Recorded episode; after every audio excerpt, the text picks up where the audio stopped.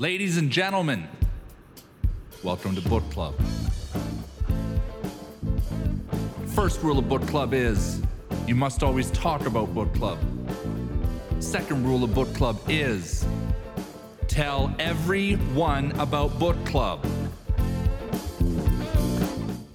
Hello, welcome to Book Club. Hello, Jonathan. How's it going, Mike?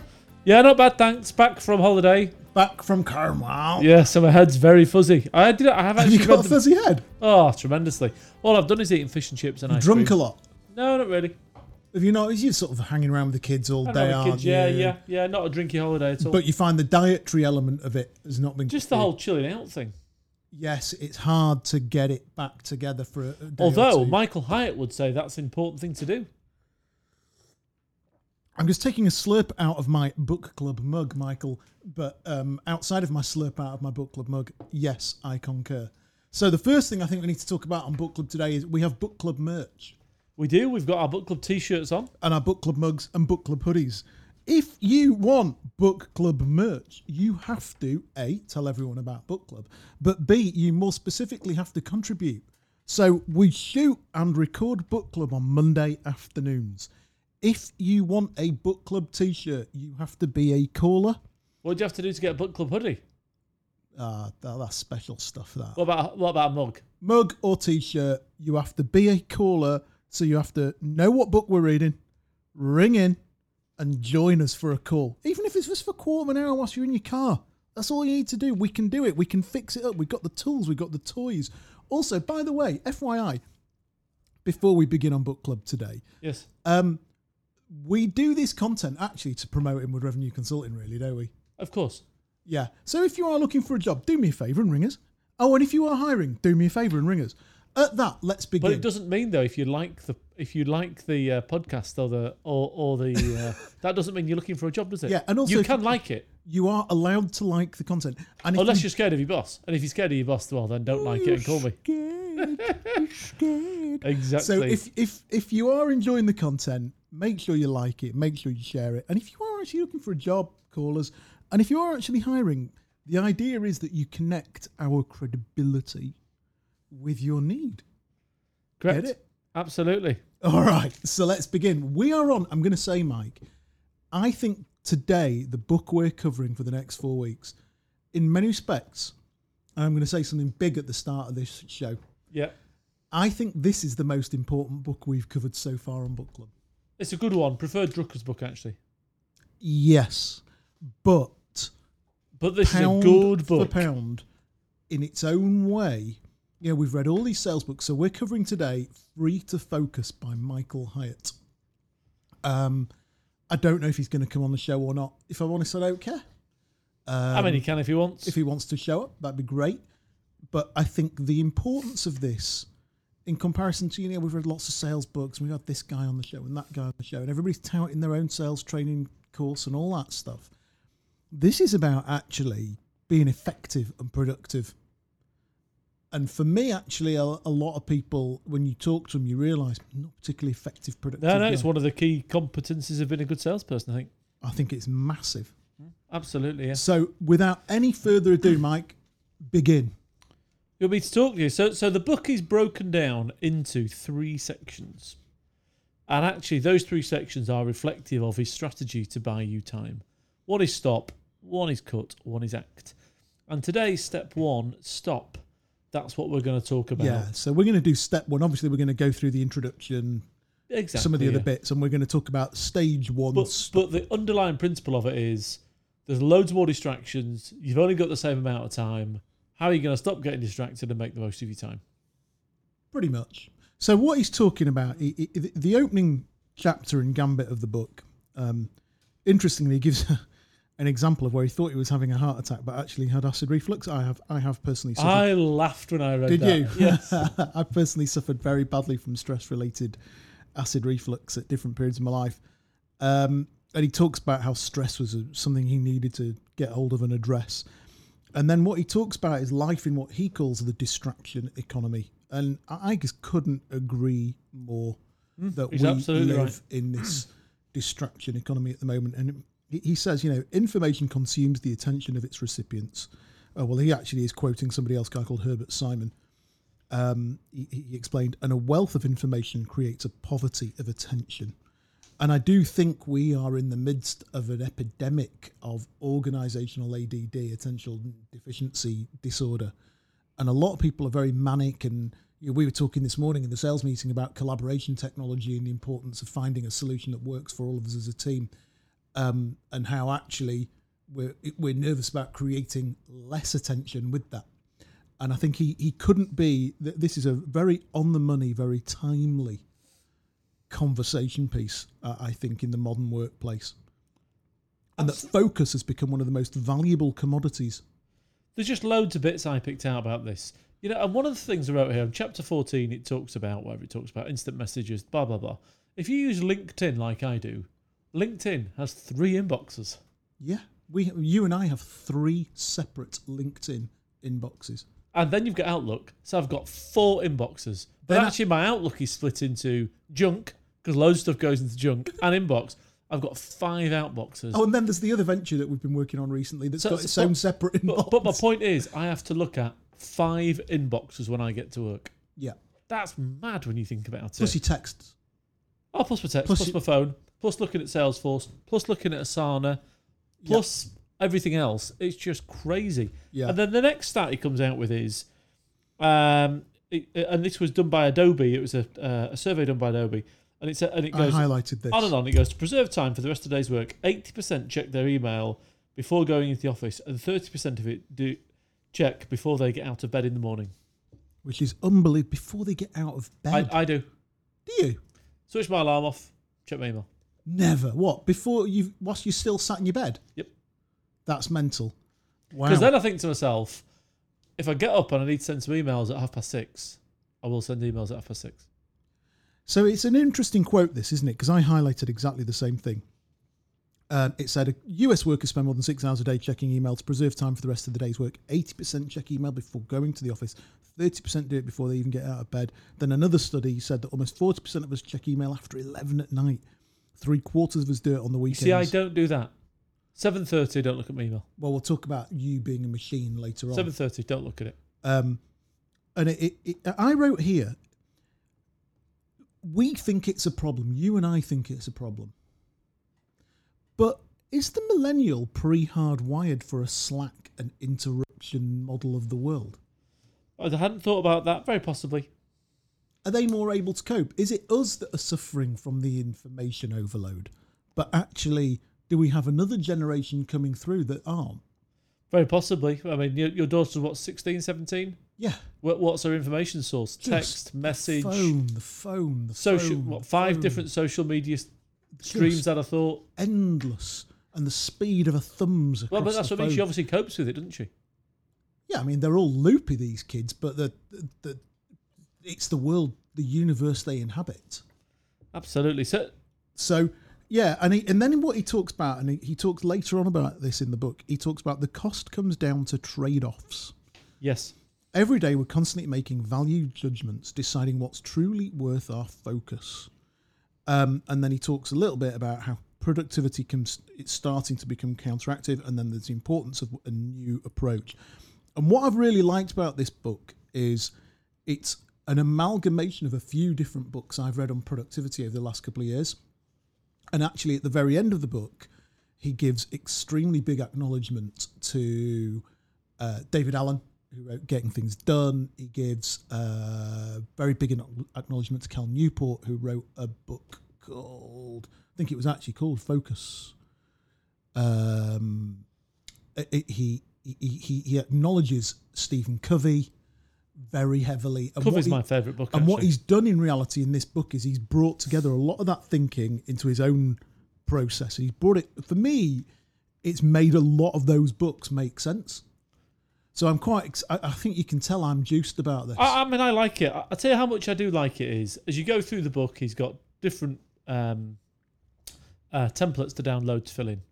What I do with these books is I read them and think, yeah, I'm not going to do that. I read them and think, yeah, I'm not going to do that. I read them and think, yeah, I'm not going to do that. I'm going to do it with his.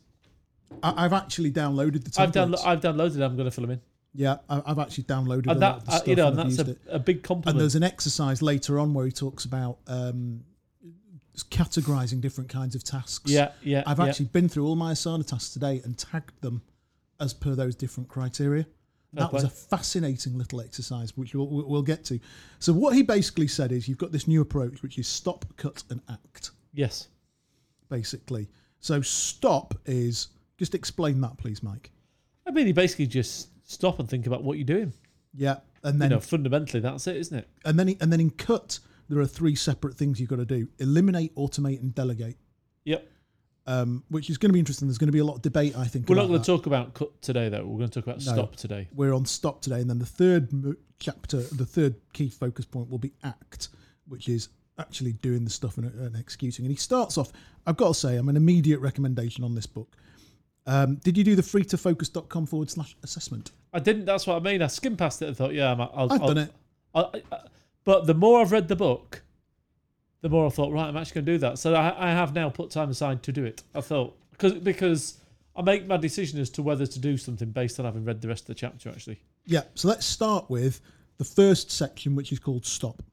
okay. And the it's broken in subsection. The first subsection is formulate. Yes. So what's that all about? Well, I like this actually. I mean, it, this is isn't going to be a perfect definition of it, but but what he's talking about is is defining your success and where you're going, and he sort of says you just get ended, you end up in the momentum of the hamster's wheel, without necessarily going the place that you wanted to go. And actually, he's hundred percent right, and he's talking about um, create spending a moment to actually look at what your goals are and what you want to get out of something. well, it's more specific than that. It's what your goal, your productivity goals are. yes, So it's not about my goal is to make four million quid by the end of next year. It's what are your goals in terms of productivity? What what actually do you want out of your own personal productivity? Because actually, what he's saying is, if you're quite happy to work eight hours a week and that's your goal, fun, What do you think about this bit? It- Knock yourself out. He said, Our technological marvels haven't made things better. In fact, they've made things worse. And what he's referring to there is principally that we've got, you know, you, I think I, I could pick up any computer anywhere, anybody's, log into Outlook. Has technology made us more productive? I don't necessarily think it has. The man doesn't think it has. Well, but what the, the- man's going to say is Econo- we don't use technology correctly to The- make us more efficient. eco- an economist would say it hasn't because Well- actually the economic out the, the, the point we are in a low productivity period aren't we It's made some uh, countries more we're productive than others. yes The Germans produce in four days what we produce in five. So clearly, technology has made them more productive than it has us. but actually we are at high employment but the productivity numbers aren't amazing still GDP hasn't gone up by the same rate as No. employment's gone down. so what it says is you've got a lot of people running around like arseholes making messages on slack all day working 60 hours a week and not achieving much Yeah, exactly. is actually the fact. So, uh, and hence why I think, and and I do agree. I think the technology is killing us. You know, when I first started my career, Mike, I had a Franklin Covey planner, It's very. I mean, it's but there's a dilemma here, which is I couldn't live with a Covey planner now because of the accelerated nature of the world we live in. yeah, yeah. There's no. There's no easy answer to it, is there? No, I, I know what I'm going to say about at the end of this book before I've got to it is same that I say with the sales books actually, which is get a system, any system, one system, so long as it's a system. and stick to it. Yeah, Whereas what this fella's saying, I know you and I fell out about Slack really, is he's saying we've got email and we've got Slack and we've got instant message and we've got blah blah blah. You've got too much information coming from too many different places. I concur. And I it's think driving everybody bonkers. yeah, it is. I've got a Slack channel Oh, and I've got client. my Gmail account. I've got some clients who text me. I've got some clients who Skype me. I've got you know, it's just Yeah, nuts really. Yeah, absolutely. And I do think, you know, he sat there saying, well, what are your objectives? And he's saying objective one is efficiency. Objective two, he's saying, is success. So this is what you're talking about. What are your Pursuing actual... the vague notion of success in and of itself can lead us into trouble. The problem is not most of us have never stopped to define what success means. No, what actually He's does... actually right. He's bang right. Absolutely bang on. And then objective three is uh, freedom. Well, he, he mentions something actually in, in in objective two, which is he goes on and on for a bit, and he goes, "We need big chunks of time where we aren't thinking about work at all." I I 100% agree with that. Where's that in objective two? Yeah, yeah. Yeah. Understop. I, I you know, It's great and everything that people answer my call when they're on the golf course, but they should just not answer my call. What are you doing? What are you doing? Just play golf, mate. I, you know, I don't even have to text you back. Play golf. Do you know the one that bothers me? So I go on holiday every year, and you know we go to some nice hotels and stuff. And you know I'm quite lucky, aren't I? Because I've got you and you've got me. Very fortunate, Jonathan. And if I go on holiday, I hand my workload to you, and vice versa. Well, I had it last week. Yeah. Um, I go on holiday and I sit there and I get up in the morning and I like to go to the lobby and I like in this particular hotel I like to go to the lobby because they've got Wi-Fi in the lobby and I want to look at yorkshireeveningpost.co.uk forward slash rugby league bbc.co.uk forward slash rugby league. I need to know I need my new, I need my rugby league news. And you sit there and there's fellas on laptops with asset numbers on. Absolutely, of course there is.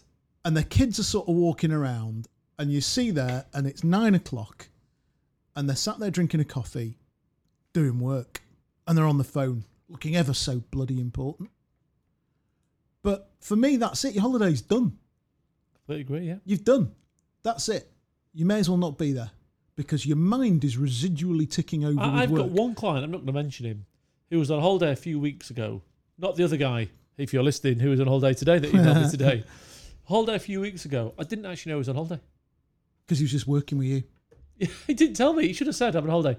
I'd go, all right, fair enough. and i think part of it's like an importance disease Yeah, I mean, a lot of it's ego, isn't it? it's the ego of oh the world just will stop without me Yeah, exactly. Yeah. The Big world, the, the universe won't function unless I'm here to respond to some meaningless email, Absolutely. So, objective three is about freedom. which I think is a really key bit. Now we're very lucky because obviously we don't work for the man, Correct. and therefore, if you and I have a lot of freedom to choose, you know, like sometimes I like to just nip off to a coffee shop and work with my headphones on, or you work from home, or I work from home, or whatever, or we go to the gym at. I go to the gym at 11 o'clock. and I go at two. Exactly. um, and, and we have that freedom. And he talks about different types of freedom freedom to focus. And he talks about what he calls deep work, which is the book about by Cal Newport, which is a fascinating book about how real work gets done. Um, and I think that's really key. What did you think about this? The always on accessibility of the smartphone and computer leaves an open door to a million different distractions. So you're right. Absolutely. And then the next point he makes in this is you know, let's get into it. Notifications are a disease. I completely agree. I switch all mine off. All of mine. All of mine. I do not do notifications. I sit watching TV with my wife, so we, you know, pompously only watch one hour of TV a day, obviously, because we're all the rest of the time sat Well, around reading books. But um, listen, listening to classic but, but FM. absolutely. But so when I sit there watching TV with my wife, her phone is just ping, ping, ping, ping. Instagram, Facebook, just stuff in her inbox. It's horrendous. Absolutely ridiculous. And then he talks about the freedom to be present. Yes, And you can't be present when your phone is pinging all the time, and you cannot do deep work. Well, deep, deep work could in, could include focusing on the friend that you sat there having a pint with. Yes. Deep work is interviewing somebody with no distraction. Now, my wife won't listen to book club. She never does. In case she does, I say to her all the time, "Are you talking to me or looking at your phone?" Yes. That really pisses her off. Yeah, absolutely. You know, he said here, how many date nights have you spent? I hate the concept of date night, by the way. Have you? So if you, So that's none for you uh, then. So for for any of our American listeners, bad luck.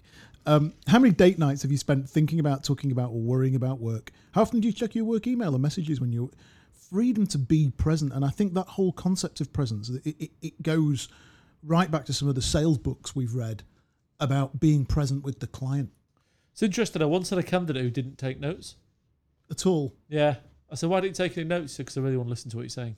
Fair play, No, actually, he could remember a lot of it because he'd listened to me. because he listened so intently.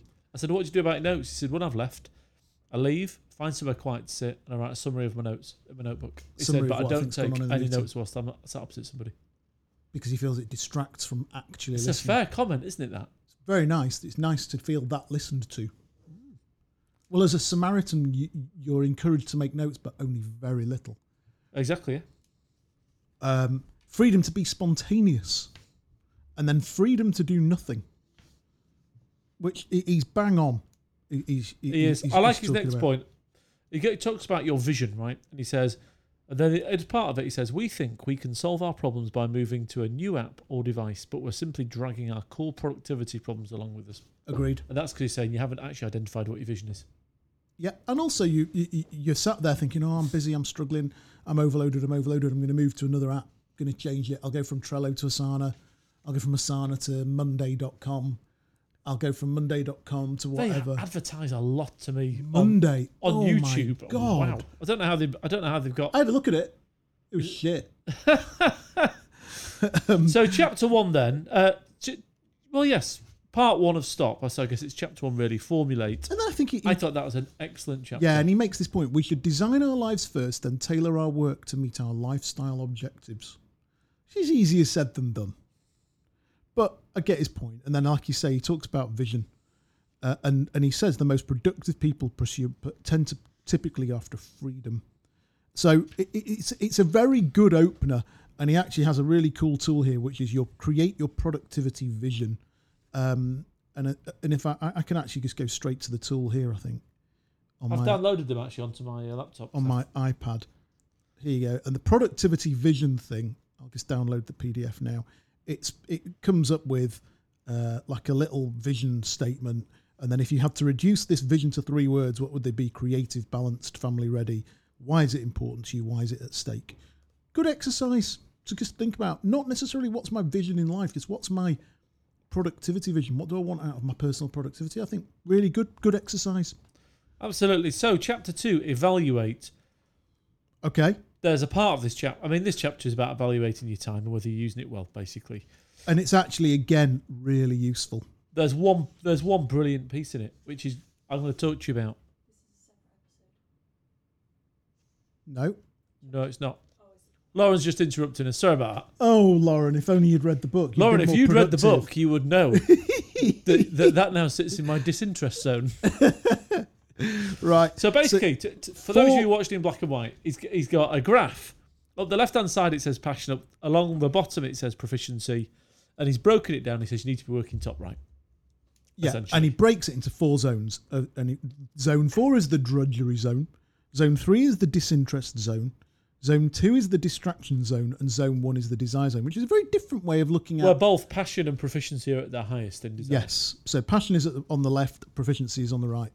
Um, this has been a very interesting exercise for me because I've I been. haven't done it yet, but I thought it's really good. so uh, what I tend to do on a Monday is in David Allen getting things done style is I I process incoming in. Tasks You'll be in the drudgery zone a lot of the time, though. And I've looked, uh, and one of the things I did was as I processed all my incoming tasks, I use Asana for task management, and you can tag tasks in Asana as to different types of tasks. And I actually went through what's in my disinterest, my drudgery, my distraction zone, and my desire zone. Yep. And what was interesting is how much of my workload is not in my desire zone. And that was a fa- it was a fascinating exercise. And what uh, it immediately got me thinking about was right, I'm offloading that, and I'm not doing that. Well, you're giving the rest. You're giving the, the next bit of the chapter away now, aren't you? Yeah, I am. I'm, I'm getting ahead of myself. so just explain what he talks about. The drudgery zone is made up of tasks for things made up of tasks for which you have no passion and no proficiency. Correct. But actually, a lot of people spend a lot of time. Expense reports, handling email, booking travel fall into his personal drudgery zone. Well, I've Um, had to book a hotel today. That's drudgery. It's taking me Horrible. ages because I've just sat there thinking I'm bad at this. I'm shit at this. I'm going to book a shit hotel. And then you've got the disinterest zone, which Yes. is things that you're proficient about, proficient at, but you aren't that interested in. Research is always the one, isn't it? In there, Yeah. It's, yeah. The, research. the hard yards it's of easy to do. researching a, a client project. And then the distraction zone, this is a really interesting one. It's made up of things you are passionate about, but actually aren't that good at. like the guitar. That's a bad example. Um, and he, he makes a great example here of uh, fair to middling musicians in Nashville.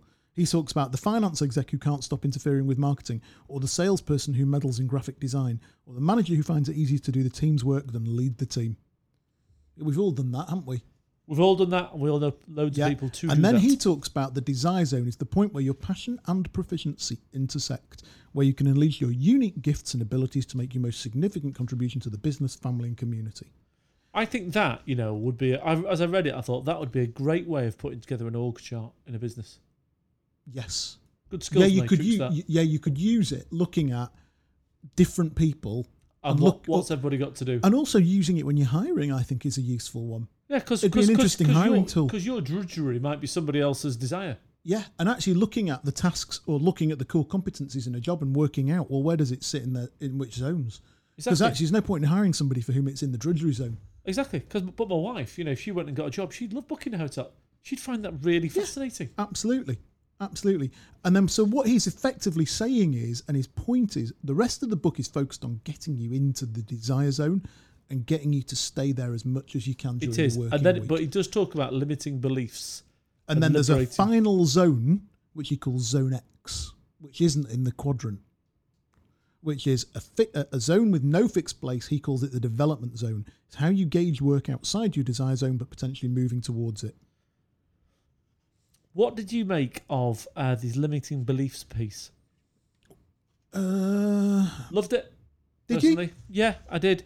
This is the reason people don't do it. I just don't have enough time. yeah. Well, Tony Robbins would call them the bullshit stories you tell yourself. Tony Robbins' first quote in the book. Was it? Yeah. First quote was from Tony Robbins, who I think is great. Yeah. Yeah. yeah. Um, and then and I'm it's- just it's not the- that disciplined. yeah, they're just bullshit stories. I'm not really in people tell control of my themselves. time. Now that's an interesting one, Mike, because we deal with a lot of people who are jobbing bag carrying sales guys. Yes. All right, a lot of our listeners, people that are listening to the show now, are blokes sat in their cars right now on their way to do an appointment with a customer that possibly was even booked for them by an SDR.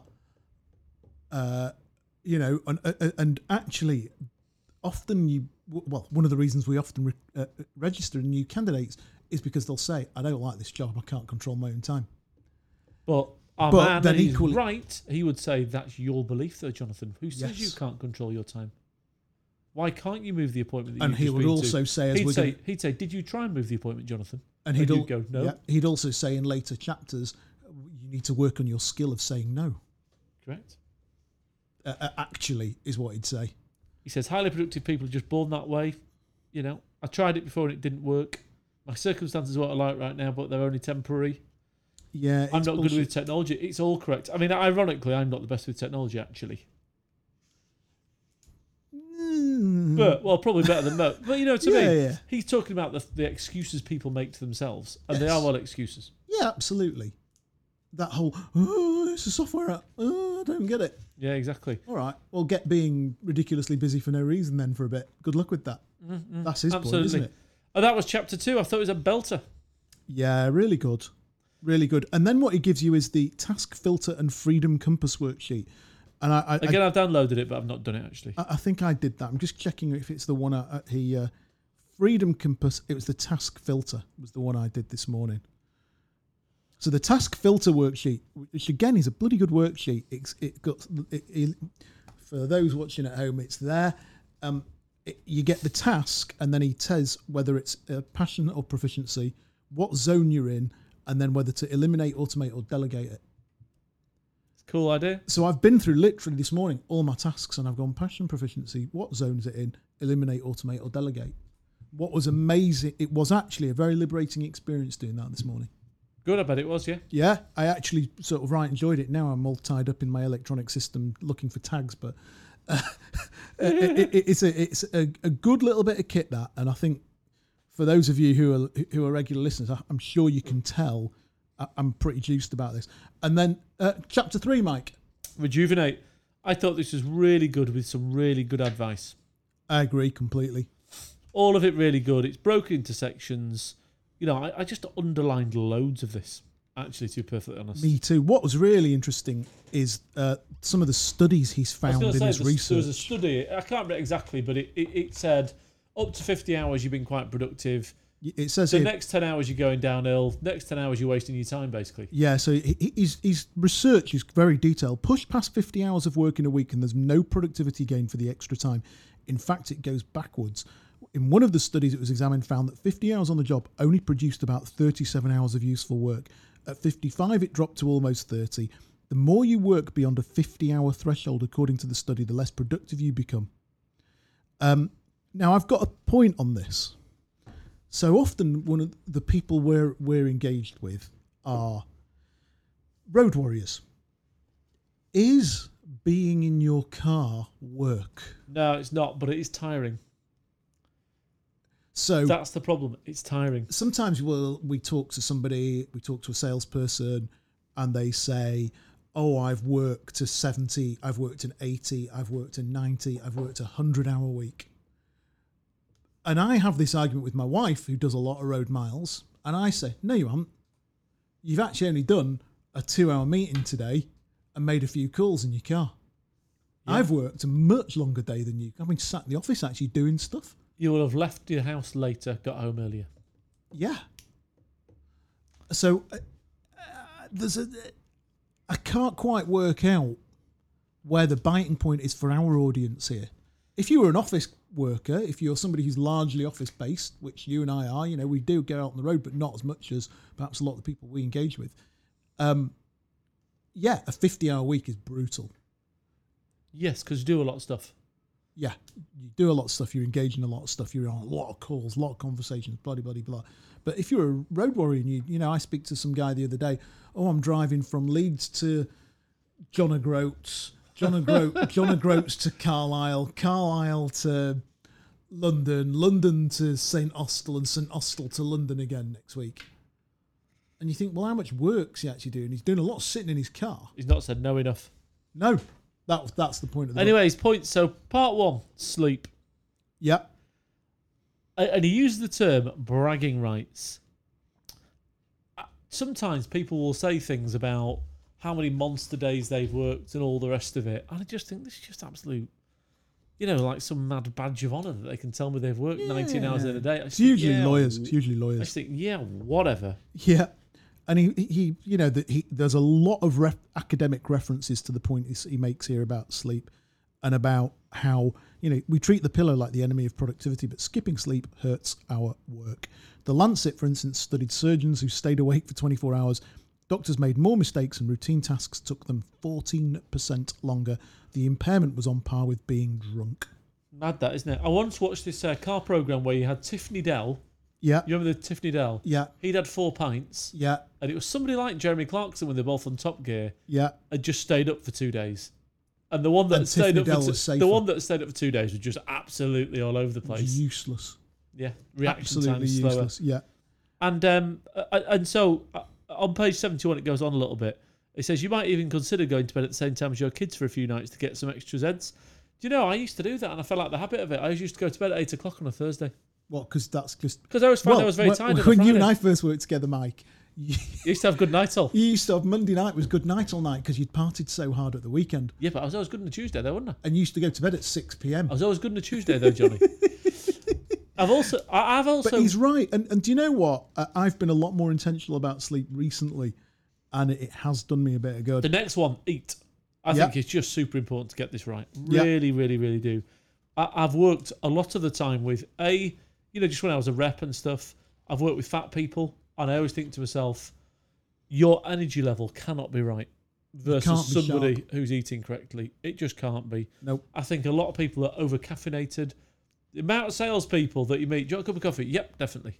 Definitely, for the the seventh of twelve that day. Hundred percent, hundred percent. Yeah, And I think, you know, it's getting a bit, and let's be clear, I'm no sort of paleo diet lefty, but I just think sat out on the road, a lot of our guys are sat in the car eating sugary, well, a lot of them are eating sugary crap. what am They're eat- snacking on I know, yeah, but you know, a point, they're eating Ginsters, yeah. just general garbage. It's just not. it's very hard on the road though. no, it isn't hard on the road, Jonathan.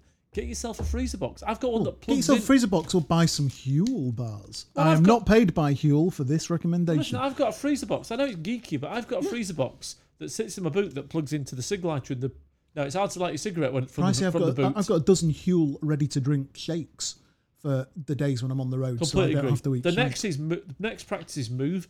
We've I've got a standing desk which I think is excellent. Couldn't recommend standing desks more. I have to say, good. Pricey, I, I, I often consider getting as a treadmill desk Uh, yeah. just for keeping moving. But the point Maybe. he's making, high achievers are notorious for their inability to figure out how to properly balance their home life.